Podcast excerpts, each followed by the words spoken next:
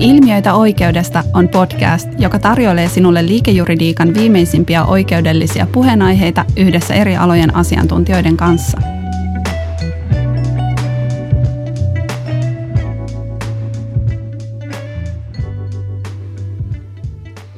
Tervetuloa kuuntelemaan Boreniuksen Associate Trainee hakua käsittelevää podcastia.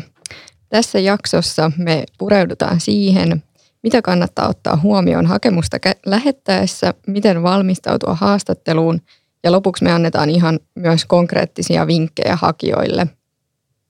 Mä olen Kiia Koskivirta Boreniuksen HR-tiimistä ja tänään mun lisäkseni täällä on keskustelemassa osakkaat Kristiina Liljedal ja Jani Syrjänen. Tervetuloa Kristiina ja Jani. Kiitos. Kiitos. Kristiina ja Jani, Esittelisittekö te ihan ensimmäiseksi lyhyesti itsenne?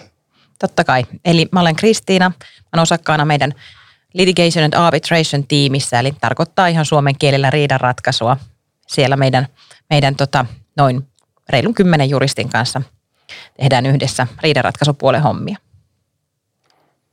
Joo, moi vaan kaikille. Mä olen Jani Syrjänen osakkaana myöskin meillä täällä työoikeustiimissä – ja meillä on semmoinen 7-8 hengen tiimi, missä tehdään työoikeutta laidasta laittaa.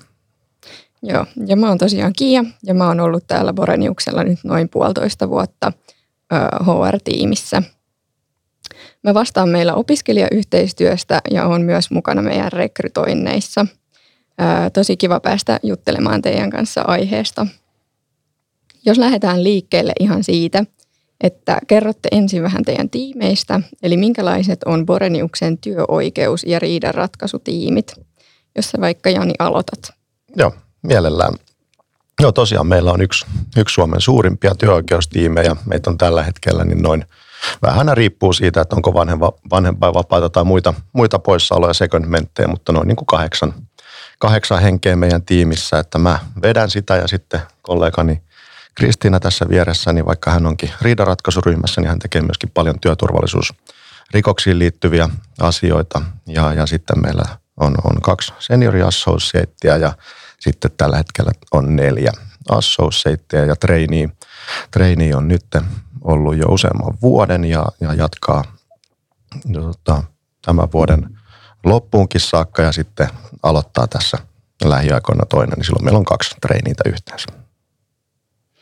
Meillä taas riidanratkaisupuolella, niin kuin Jani mainitsi, niin mä olen ehkä vähän tämmöinen hybridi, hybridi myöskin, mutta meitä on semmoinen 10 plus, noin, noin 12 siinä ihan meidän ydintiimissä. Me ollaan aika senioripainotteinen tiimi. Se tarkoittaa, että meillä on kaksi counselia ja aika monta senior associate ja sitten muutama associate.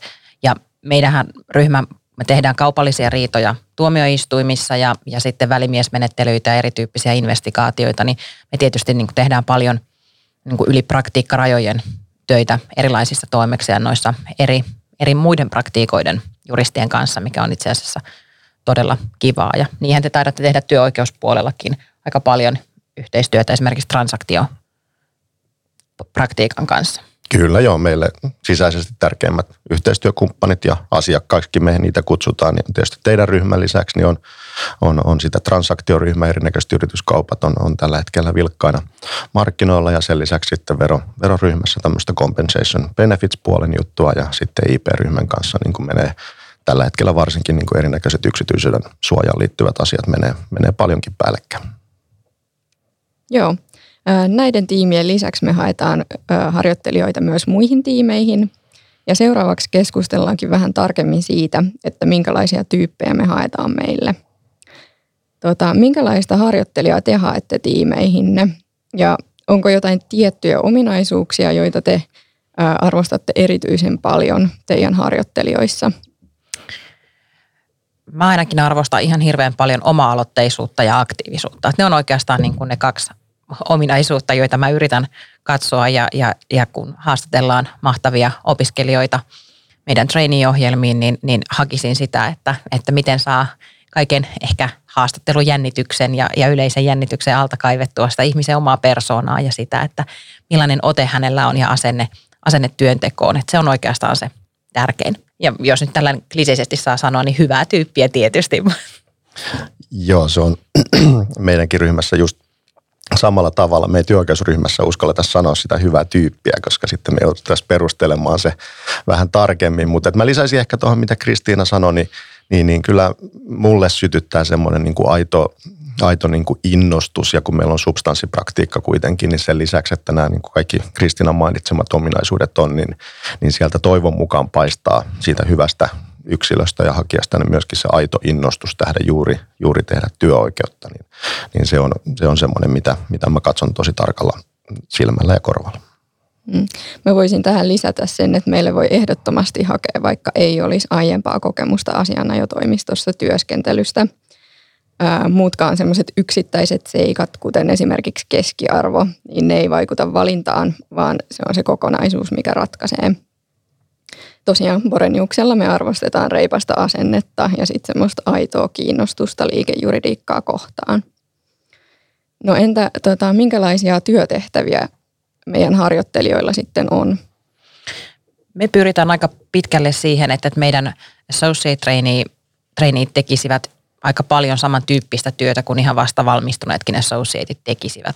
Ne työtehtävät vaihtelee niin kuin näiden toimeksiantojen parissa aika pitkälti siitä, että – mistä siinä on sitten substanssin puolesta kysymys, mutta paljon selvityksiä, taustaselvityksiä, asiakirjojen ja asioiden valmistelua, erityyppisten esitysten valmistelua, kirjelmiä, valmistautumisia istuntoon. Meillä on paljon ulkomaisia päämiehiä, niin paljon toimitaan eri kielillä, pääosin englanniksi. Voi liittyä kääntämistä osittain tai, tai ainakin käännösten valvomista ja tämän tyyppistä työtä. Että aika paljon erilaista. Sitten me pyritään siihen, että kun me ollaan riidanratkaisupraktiikka, niin meidän associate trainee harjoittelija pääsi sitten ainakin yhteen istuntoon mukaan sitten tänä harjoitteluaikana. Pääsisin näkemään vähän sitä itse actioniakin, eikä pelkästään toimistotyötä. Meillä on myös tosi lähellä, tosi lähellä itse asiassa asso, associate juristin työtehtävää, toi, toi trainiin tehtävä. Meillä ehkä enemmän korostuu vielä, mitä, mitä Kristiina mainitsi, niin tämmöinen niin kuin ad hoc advisory-tyyppinen niin kuin neuvonanto, missä meille tulee, tulee sitten joko puhelimitse tyypillisesti sähköpostilla tai, tai jollain Teamsilla tai mulla vastaavaa, niin lyhyt, lyhyt tai pitkäkin vastaus joko kotimaista tai ulkomailta, jonka sitten, sitten niin kuin – minä tai joku muu forwardoi sitten, sitten tota associate treinille ja pyydetään sitten, että katsoisi tämmöinen kysymys, että voitko luonnollisesti olla vastauksen niin kuin sillä tarkkuudella, että sitten se, joka sen on pyytänyt, niin voi, voi lähettää sen sitten eteenpäin. Sen lisäksi meidän ryhmässä niin asso, associate treinille on vastuutettu niin kuin oikeudenkäynnin, oikeuden käytä, oikeuskäytännön ja, ja kirjallisuuden ja, ja muun, muun niin kuin yleisen työoikeuden seuranta, jota me käydään sitten meidän tiimipalavereissa kerran viikossa läpi, jotta koko ryhmä pysyy, pysyy kartalla. Mutta sen lisäksi hyvin vaihtelevia töitä, taustaselvitystä, muistioiden tekemistä, esitysten teko nyt ei ole tällä hetkellä, mutta webinaareja pidetään niiden valmisteluja, niin hyvin monipuolista laidasta laita ja oikeastaan tosi paljon määrittää se, että kuinka paljon itse valmis ottamaan sitä vastuuta ja toisaalta sitten, sitten valmis sitä kantamaan. Tähän liittyen meille oli tullut yleisöltä kysymys, eli kuinka, kuinka suuri ero on työtehtävillä, jos vertaa esimerkiksi transaktiopuolen tehtäviä työoikeus- tai riidanratkaisutiimien tehtäviin? Toki niissä on, on substanssijuridiikassa jonkin verran eroa, mutta että me seurataan tätä toimistotasolla, niin mä uskoisin, että niin kuin itse, itse niin kuin työ, työtehtävissä sinällään toki se oikeuden ala siihen vaikuttaa, mutta, mutta se niin kuin kokonaisuus, mistä se treinin jakso muodostuu, niin niissä ei välttämättä hirveästi eroja ole. Toki, toki niin kuin transaktioryhmässä esimerkkinä, jos käytetään verrattuna meidän ryhmään, niin on, on huomattavan paljon niin kuin, tai pelkästään yrityskauppajuttua ja, ja DDtä, dataruumin valmistelu ja vastaavaa. Mutta toisaalta meidänkin ryhmässä niin kuin me osallistutaan paljon hyvin paljon yrityskauppoihin, niin, niin siinä loppupelissä ei välttämättä niin paljon eroa ole. Toki meillä se niin kuin advisory-puoli, eli ne yksittäiset, niin kuin jo mainitsin, niin yksittäiset työoikeuskysymykset, joita sitten voi olla niin kuin hyvin simppeleitäkin tai sitten erittäin vaikeita, niin, niin niiden taustaselvittely, niin semmoista tuskin, tuskin tota, muualla. Muissa praktikoissa ei luonnollisesti työoikeutta sitten tehdä, mutta työmäärällisesti mä uskoisin toimiston tasolla, kun me ollaan sitä seurattu, niin se on, se on niin kuin hyvin, hyvin samanlaista eikä myöskään riidanratkaisun osalta, jos vielä toteen, niin se on tietysti niin kuin ehkä vähän eri, kaikista muista praktikoista vähän eroaa se ja sitten se on se, että ne jututkin eroaa, että ei oikeastaan niin kuin meidän puolella sitten vaikka se niin kuin ehkä valmistelu- tai selvittelytyötä olisikin, niin se aina sitten se substanssi eroaa kyllä ja välttämättä se, mikä, mikä to, toimintatapa tai selvitys riitti toisessa toimeksiannossa, niin se ei sitten välttämättä sovi ollenkaan siihen toiseen. Et meillä kyllä niin kuin, ehkä juuri sen takia niin korostankin sitä niin kuin oma-aloitteisuutta ja kykyä niin kuin ajatella itse ja arvioida asiaa, että mistä sitä olisi esimerkiksi paras selvittää ja mitä tietoja jonkin asian hoitamiseen tarvitaan. Että se ehkä niin kuin korostuu, korostuu meillä, että se, se on erilaista erilaista jokaisessa toimeksiannossa meidän praktiikan sisälläkin, että jos sitä sitten vertaa transaktiopuoleen, niin kuvittelisin, että se on hyvin erilaista. Mutta en ole koskaan ollut transaktiopraktiikassa harjoittelijana, niin ehkä näkemykseni on hieman suppea. Joo. Tärkeää harjoittelijalle on tietenkin myös se, että saa, saa tarvittavaa tukea koko harjoitteluohjelman ajan. Ja sen takia meidän jokaisella harjoittelijalla on tota, ihan henkilökohtainen tutor. Lisäksi tiimeissä sitten juristit opastaa ja tarjoaa apua koko harjoittelujakson ajan. Mikä merkitys teidän mielestä tutorilla on, jos miettii ihan juuri meillä aloittanutta harjoittelijaa? Mun mielestä merkitys on sitä suurempi, mitä, mitä tavallaan, jos on ensimmäisellä harjoittelujaksolla asianajotoimistossa ja, ja ehkä vielä isossa asianajotoimistossa, jossa, jossa on niin aika paljon sellaisia vakiintuneita käytäntöjä ja paljon, paljon ihmisiä, paljon toimintatapoja, erilaisia praktiikoita, erilaisia järjestelmiä, niin varmasti niiden kanssa navigointi ja niiden opettelu, niin tutor toivottavasti tarjoaa paljon apua.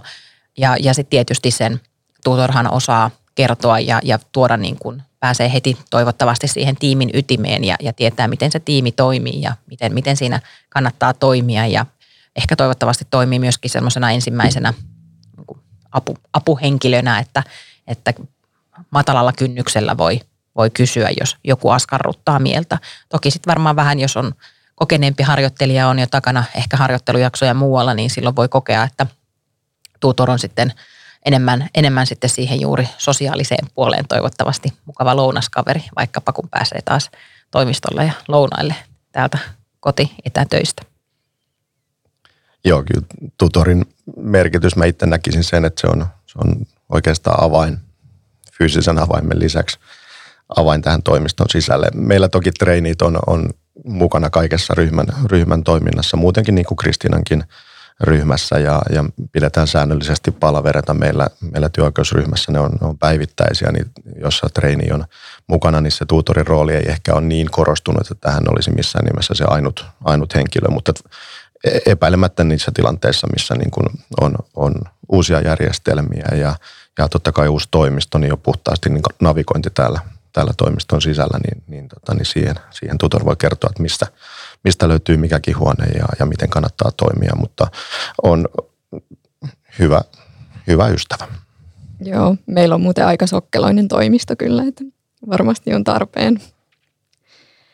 Mutta sitten jos siirrytään ihan siihen itse hakemuksen kirjoittamiseen, niin aluksi mä voisin sanoa vinkkinä, että hakemuksessa ja CVssä ei kannata liikaa toistaa samoja asioita, vaan niiden dokumenttien tehtävä on enemmänkin tukea toisiaan – Muita asioita, joita mulle tulee mieleen, on esimerkiksi se, että kannattaa antaa lopullinen hakemus ja CV jonkun tutun katsottavaksi vielä lopuksi kir- kirjoitusvirheiden varalta. Tuleeko teillä, teillä mieleen muita vinkkejä näin esihenkilön tai rekrytoivan esihenkilön näkökulmasta? Joo, joo on, on muutamia. Mä voisin ottaa tuosta kiinni, kun totesit, että, että kannattaa katsoa ne kirjoitusvirheet läpi me saadaan hakemuksia, mitkä on, on markkapit näkyvillä ja mistä me nähdään, että missä on muutoksia, että on, on haettu useampaankin paikkaa, mikä on sinällään luonnollista, mutta että se, että tämä on huolellisuutta edellyttävä ammatti, niin silloin niin kuin se, se kannattaa olla se hakemus, hakemus ihan clean versio siitä, siitä omasta lopullisesta versiosta. Öö, mä oon varmaan viimeiset kymmenen vuotta lukenut näitä, näitä hakemuksia ehkä yhteensä. En, en ole laskenut, mutta täytyy olla tuhansissa ää, mielellään lyhyt, ytimekäs. Niiden läpikäymiseen on aikaa aidosti tosi vähän. Ja, ja tota, silloin kun itse mä katson ensin CVtä ja sen jälkeen mä katson, että tukeeko se hakemus sitä. Ja, ja CVssä, niin kuin jo tässä on, on mainittukin, niin mikä yksittäinen seikka, että onko työskennellyt aikaisemmin asianatoimistossa, niin ei paina, vaan se, että sieltä käy, kävi ilmi se, että on ollut aktiivinen työnhaussa, työn tekemisessä opiskeluaikana, mielellään käynyt, käynyt vaihdossa sitä kautta, että se antaa hyvää, hyvää kokemuspohjaa ja jos ei muuta, niin ainakin, että englannin kieli on, on erittäin hyvin hallussa. Ja, ja sen lisäksi sitten, sitten hakemuksessa, niin kyllä sieltä pitäisi niin kuin silloin, jotta se, jotta se niin kuin työoikeusryhmässä kiinnittää sen huomioon, niin siellä on, on syytä mainita avainsana työoikeus ja siihen aito, aito kiinnostus, niin, niin, niin silloin on, ollaan niin kuin lähellä sitä, että haastattelukutsu tulee. Hyviä poitteja Janilla.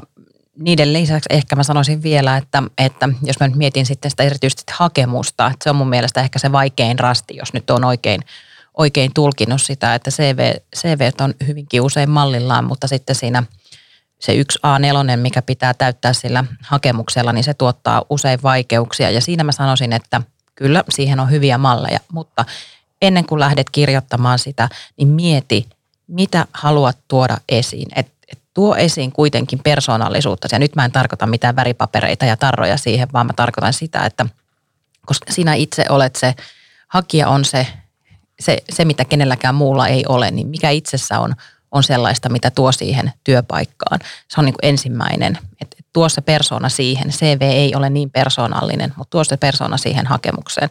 Ja toinen asia, kustomoi se, niin kuin Janikin tuossa viittasi, sen haettavan paikan ja haettavan toimiston mukaan. Että ei geneerisiä, yleisiä, monista copy-paste ja laita ne kaikki samat lauseet, mitkä löytyy sieltä mallipohjista. Ei niin, vaan, vaan mieti, miten tuot sen esiin, että tunnet yhtiötä, olet nähnyt vähän vaivaa sen hakemuksen eteen, että olet miettinyt, että mikä siinä yhtiössä resonoi sinuun, miksi haluat juuri sinne ja mitä sinulla on siihen annettavaa, niin, niin silloin ollaan jo niin kuin mun mielestä aika, aika pitkällä. Niin kun minä sen hakemuksen nopeasti luen, niin, niin sellainen tarttuu ja, ja osuu minuun, että haluan, haluan ehdottomasti sitten haastatella sen tyyppistä henkilöä se mikä, vaikeus, mikä siihen usein liittyy, on sitten se, että tiedän, että moni haluaa hakea monea, moneen paikkaan ja se on sitten se, on sitten se että, että miten tasapainoilee sen kanssa, että sanoo, että olen hirvittävän, hirvittävän, hirvittävän kiinnostunut tästä riidan ratkaisusta, mutta toisaalta minua kovin, kovin, kovin paljon kiinnostaa myöskin tuo transaktio tai vero tai joku IP, joku muu, niin, niin se on tietysti niin kuin aina se tasapainoilukysymys, mutta mun neuvo ehkä siihenkin tilanteeseen on se, että ole avoin ja kerro se. Haluan kovasti teidän toimistoonne olen vielä opintojeni siinä vaiheessa, en vielä ole päättänyt omaa erikoistumistani. Haluaisin päästä ja näyttää kynteni näissä praktiikoissa, jotka minua eniten kiinnostavat. Joo, mä voin vielä jatkaa just sen, että, että kyllä me nähdään, kun niitä, niitä hakemuksia tulee niin paljon, niin semmoinen, että, että tämmöinen Kristinan mainitsema mallipohja, niin niitä on paljon. Ne on yritetty saada yhdelle A4 pienentämällä fonttia, missä ei ole sit mitään per, persoonallisuutta, niin semmoiset on vaikeita että niillä, niillä niin kuin kiinnittää lukijan huomioon. Ja sitten toinen ääripää on taas se, että jos se aiotaan tehdä niin kuin todella lyhyeksi, ja, joka on, on semmoinen niin kuin tehty vähän siinä tarkoituksessa, että pakko hakea, jotta ei, ei tota, opitun tukityylisesti niin kuin maksut lakkaa, vaikka se nyt ei tähän asiaan liity, mutta sen tyyppisiä, että ei voisi vähempää kiinnostaa, mutta esittelenpä lyhyesti itseni, niin, niin ei, ei sekään ole hyvä. Mutta sieltä väli, välimaastosta se, se löytyy. On, on niin kuin upeata huomata, miten vuosien saatossa niin, niin tyyliasut, kirjoitustaito ja muuta, niin ne menee vuosi vuodelta eteenpäin, että ei itselläni aikanaan, niin ei taatusti ollut noin näyttävää CVtä eikä noin hyvin kirjoitettua hakemusta. Ei, ei varmasti minullakaan hyviä vinkkejä molemmilta. Mä voisin tähän vielä lisätä sen, että kannattaa ihan semmoisten, semmoisten konkreettisten esimerkkien kautta tuoda siinä hakemuksessa esiin sitä osaamista ja motivaatiota. Ja samoin niillä ehkä sit pystyy tuomaan sitä omaa persoonaa samalla esiin. No entä kannattaako teidän mielestä lisätä videohakemukseen? Mitä, mitä lisäarvoa se teidän mielestä tuo?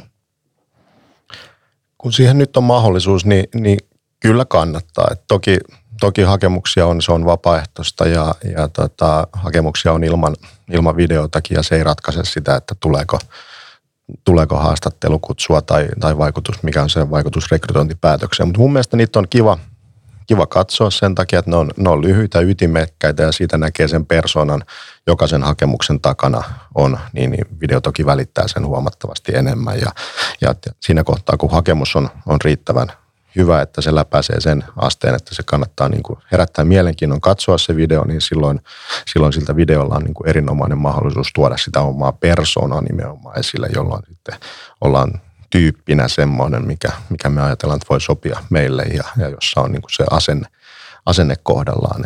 Niin se mahdollisuus siellä on, niin, niin minä en jättäisi sitä käyttämättä samaa mieltä, ehdottomasti se kannattaa. Ja mä itse asiassa monta kertaa silloin, kun mä katson hakemuksia, niin niistä on saatettu tehdä jo jonkunnäköistä esikarsintaa, niin sitten tavallaan siitä jäljellä olevasta määrästä, niin, niin mä tykkään itse katsoa sen videon ensin. Että mulle se on aika ratkaisevaa, että millainen se henkilö siellä on. Sitten mä katson niitä papereita, totta kai niilläkin on merkitystä, mutta, mutta henkilö, joka onnistuu hyvin siinä videossaan, niin saa minut lukemaan ne paperit. Mutta, mutta niin kuin henkilö, joka ei välttämättä onnistunut – sitten tuossa papereissa, niin ei välttämättä saa minua katsomaan hänen videotaan. Et siinä on, se, on, se on taiteen laji sinänsä, mutta, mutta ehdottomasti suosittelen, koska siellä pääsee se, niin kuin Jani sanoi, persona esiin. Joo, me ollaan HR ihan samaa mieltä, että se on, se on tosi hyvä keino tuoda just sitä omaa persoonaa esille. Ja sitten samalla myös ö, osoittaa kykyä ilmasta itseään suullisesti ja vastata kysyttyyn kysymykseen napakasti ja myöskin tehdä se video. Mä voi kylliksi korostaa, kuinka hienoa on, kuinka hyvin ihmisillä ja nuorilla on, harjoittelijoilla on tällä hetkellä hallussa nämä kaikki erilaiset tekniset valmiudet ja se on tosi hyvä. Sitäkin se ehkä osataan kertoa. Joo, ja ei, ei niiden tarvi olla mitään studiotasoisia, vaikka semmoisiakin on, ja niin kuin Kristina sanoi, niin ne on, ne on ihan mahtavaa nähdä niitä, mutta ei se on ihan inhimillistä, että sieltä niin kuin autot tööttäilee taustalta tai joku hiippailee taustalla tai kissa on pöydällä. Että kunhan se nyt ei mene niin kuin minkään komedian puolelle, mutta että tota, elämä on videonkin välityksellä, niin se on elämää. Just näin. No entä sitten kun prosessi on siinä vaiheessa, että tulee kutsu haastatteluun, niin miten, miten siihen kannattaa valmistautua? Mä voisin antaa tässä muutaman vinkin. Ja ihan ensimmäiseksi kannattaa toki jos tulee haastatteluun toimistolle paikan päälle, niin varmistaa se, että lähtee ajoissa liikkeelle, ettei sitten sen takia tule mitään turhaa stressiä. Sitten kannattaa myös ottaa hyvin selvää yrityksestä ja myöskin siitä tiimistä, johon hakee, esim. nettisivujen kautta. Me esitellään kyllä haastattelussa meidän yritystä, mutta se on ihan hyvä tietää, että mihin, minkälaiseen yritykseen on hakemassa. Haastattelua varten on myös hyvä valmistautua kertomaan itsestään, omasta osaamisestaan, opiskeluistaan ja työkokemuksestaan. Kannattaa siis etukäteen pohtia muun muassa sitä, mitä osaa ja missä taidot on karttuneet. Mä en kuitenkaan suosittele harjoittelemaan ulkoa liian hiottuja vastauksia, vaan haastatteluun kannattaa tulla ihan täysin omana itsenään. Kannattaa myös olla hyvin perillä siihen oikeuden alaan liittyvistä kysymyksistä, johon on hakemassa ja ja siitä, mitä se tiimi tekee, koska näin pystyy osoittamaan hyvin sitä aitoa kiinnostusta just sitä oikeuden alaa kohtaan. Mitä lisättävää Janilla ja Kristiinalla on liittyen esimerkiksi tähän just näihin substanssiin liittyviin haastattelukysymyksiin? Joo, tota, ennen vielä substanssia mä, mä kehottaisin varautumaan siihen, että kyllä englanti joutuu puhumaan meidän haastatteluissa. Se on niin tärkeä, tärkeä työkieli. Mitä tulee sitten substanssiin, niin se ei nyt ole mikään, mikään niin kuin pääsykoe tai muu vastaava meidän, meidän haastattelu. Mutta toki työoikeudessa niin seurataan hyvin, hyvin tarkasti aikaa ja yritetään ennustaa jopa tulevaa, niin, niin, niin tämmöinen niin kuin näkemyksellisyys siitä, että mitä, mitä eri oikeuden aloilla niin kuin on, on tällä hetkellä – niin sanotusti pinnalla tai mitä, mitä on tulossa, niin, niin, tota, niin totta kai se on plussaa. Ei me välttämättä ajauduta mihinkään työmarkkina politiikkakeskusteluihin, mutta toki esimerkiksi silloin, että jos ja kun yleensä gradu, graduvaihe on, on ajankohtainen, niin jos se aihe, aihe liippaa sillä tavalla, että se on, se on käytännön tasoltakin mielenkiintoinen, niin kyllä me monessa haastattelussa ollaan ajauduttu sitten, sitten niin kuin keskustelemaan siitä mahdollisesti vähän syvällisemminkin, niin toki, toki silloin niin kuin näin kokeneempana juristina, niin siitä sitten keskustelusta aika nopeasti huomaa sen, että onko, onko hakija niin kuin aidosti siinä kartalla vai ei. Mutta, mutta mitään varsinaista niin kuin tenttiä me ei, minä en haastattelussa pidä. Joo, ei myöskään mitään tenttiä eikä, eikä meillä ole niin kuin vaatimuksena se, että nyt pitää olla. Ja varsinkin riidanratkaisun saralla, niin ammatti muutenkin on sellainen, joka opitaan tekemällä ja valmistumisen jälkeen pääasiassa, niin ja jatkuvaa oppimista silläkin, silläkin saralla on, niin, niin ei meillä odoteta mitään ikään kuin minimitasoa. Mutta meillä kyllä usein on jonkunnäköinen substanssiin liittyvä tehtävä kyllä, ja, ja joka, joka hakijalle kerrotaan siinä haastattelutilanteessa. Siinä ei myöskään mitata sitä, että, että kuinka hyvin muistaa, muistaa prosessioikeuden tentin kaikki asiat tai, tai tuntee jonkun tietyn substanssilainsäädännön. Siinäkin me enemmänkin katsotaan sitä tapaa, miten lähtee ratkomaan ongelmaa ja, ja miten lähtee sitä analysoimaan ja miten ylipäänsä käyttäytyy sellaisessa tilanteessa, jossa vähän on painetta ja vähän jännittää ja, ja sitten pitäisi jotain fiksua yrittää sanoa, niin miten haastateltava siihen reagoi.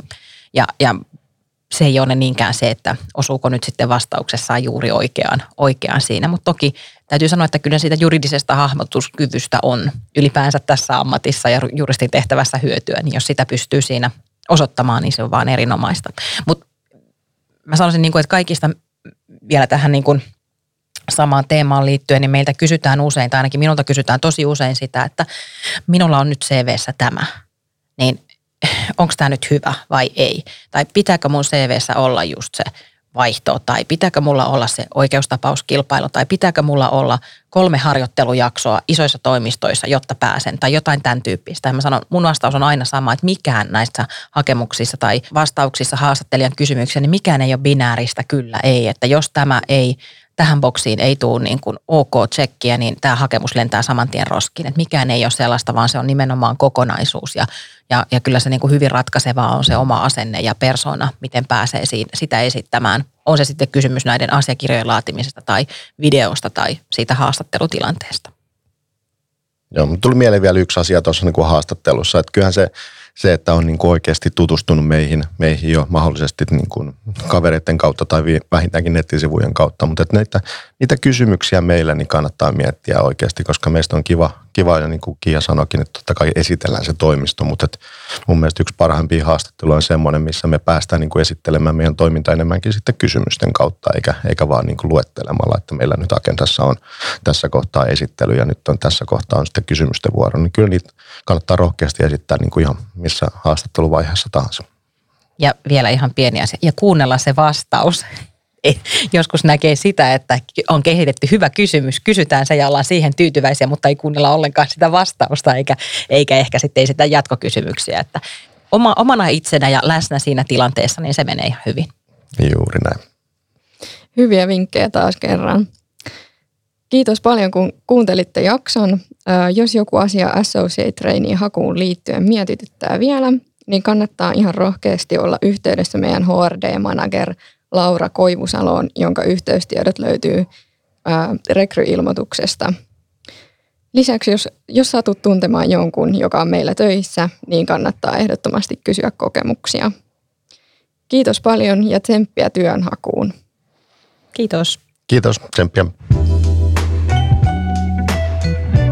Hei, jos pidit tästä podcastista ja haluat kuulla lisää oikeudellisista ilmiöistä, käy kuuntelemassa myös aikaisemmat lähetykset Spotifysta, SoundCloudista tai iTunesista.